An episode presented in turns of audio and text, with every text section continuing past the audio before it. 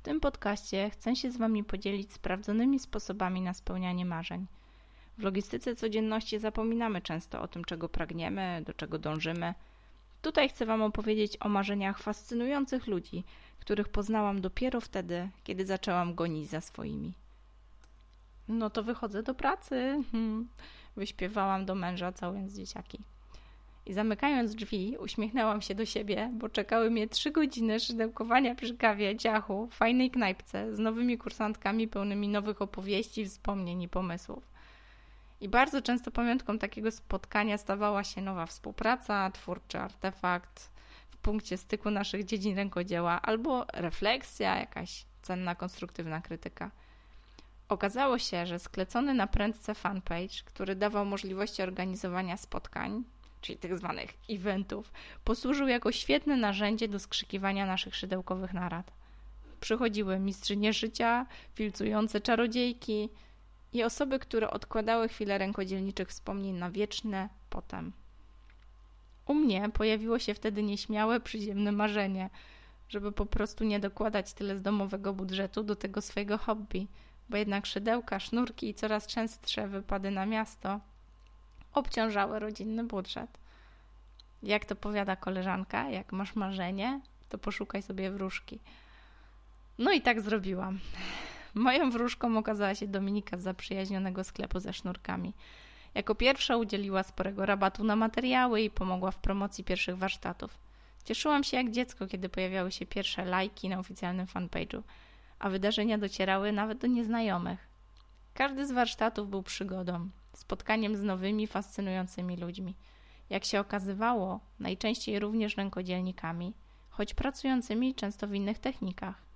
Jeszcze wtedy nie wiedziałam, co dokładnie mam zrobić, ale czułam, że nie mogę stracić kontaktu z tymi wspaniałymi ludźmi.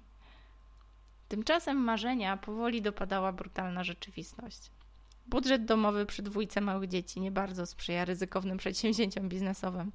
Dotarło do mnie, że powoli nieuchronnie wracam do tego, co płaciło rachunki, w czym leżały moje kompetencje i udokumentowane wykształcenie.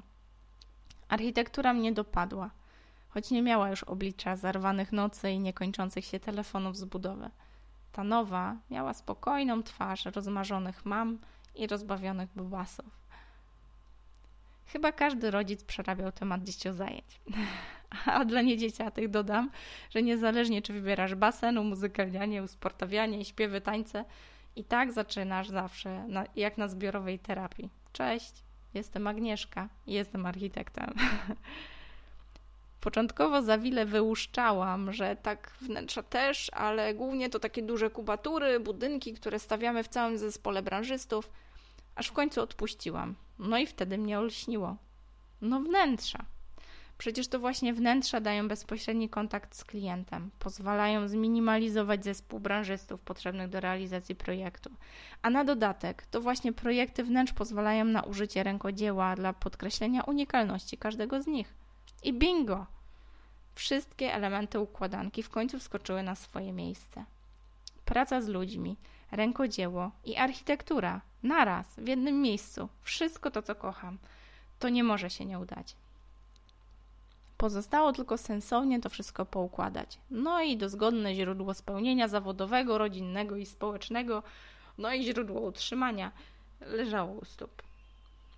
Zrozumiałam, że mogę pomagać poznanym podczas warsztatów rękodzielnikom.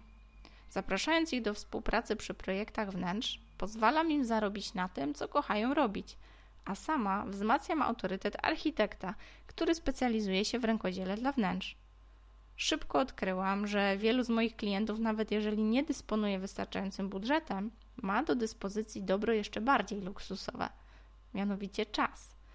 Dlatego spokojnie może, jeżeli nie kupić, to zrobić oryginalne dodatki do swoich wnętrz. Lniana pościel z ręcznym haftem nie musi kosztować majątku, jeżeli samodzielnie ją wykonasz, no ale potrzebujesz niezbędnego know-how. I tak ruszyła cała lawina działań w ramach marki Oplotki. W bezpłatnej grupie facebookowej Oplotki and Friends zarabiać na rękodziele. Ona ciągle działa. Zaczęłam się dzielić swoją wiedzą i zaczęłam aktywnie szukać partnerów do prowadzenia warsztatów, ewentualnych wykonawców zaprojektowanych dla indywidualnych wnętrz dodatków. I tak oplotki coraz bardziej kompleksowo zaczęły dotrzymywać obietnicy rękodzieła dla wnętrz. A ja coraz pewniej zaczęłam tytułować się specem od handmade'owych wnętrzarskich zadań specjalnych. Z doświadczenia zespołowej pracy nad dużymi kubaturami przeniosłam mechanizm, który w skrócie można podsumować: jak masz w tym interes, to bardziej się starasz. Całkiem praktycznie podeszłam do budowania zespołu. W oplotkach każdy pracuje na siebie. Czy to rękodzielnik, który zarabia na swoich pracach, czy fotograf, który korzysta z naszych ręcznie dzielganych pufek, czy koledzy po fachu szukający oryginalnej wisienki na torcie swojej koncepcji wnętrzarskiej. Dlatego nie zarabiam na zaprzyjaźnionych rękodzielnikach. Dlaczego jednocześnie w takim razie namawiam ich, żeby zarabiali na rękodziele? Bo oplotki to wielkie marzenie i nie dam rady zrealizować go sama.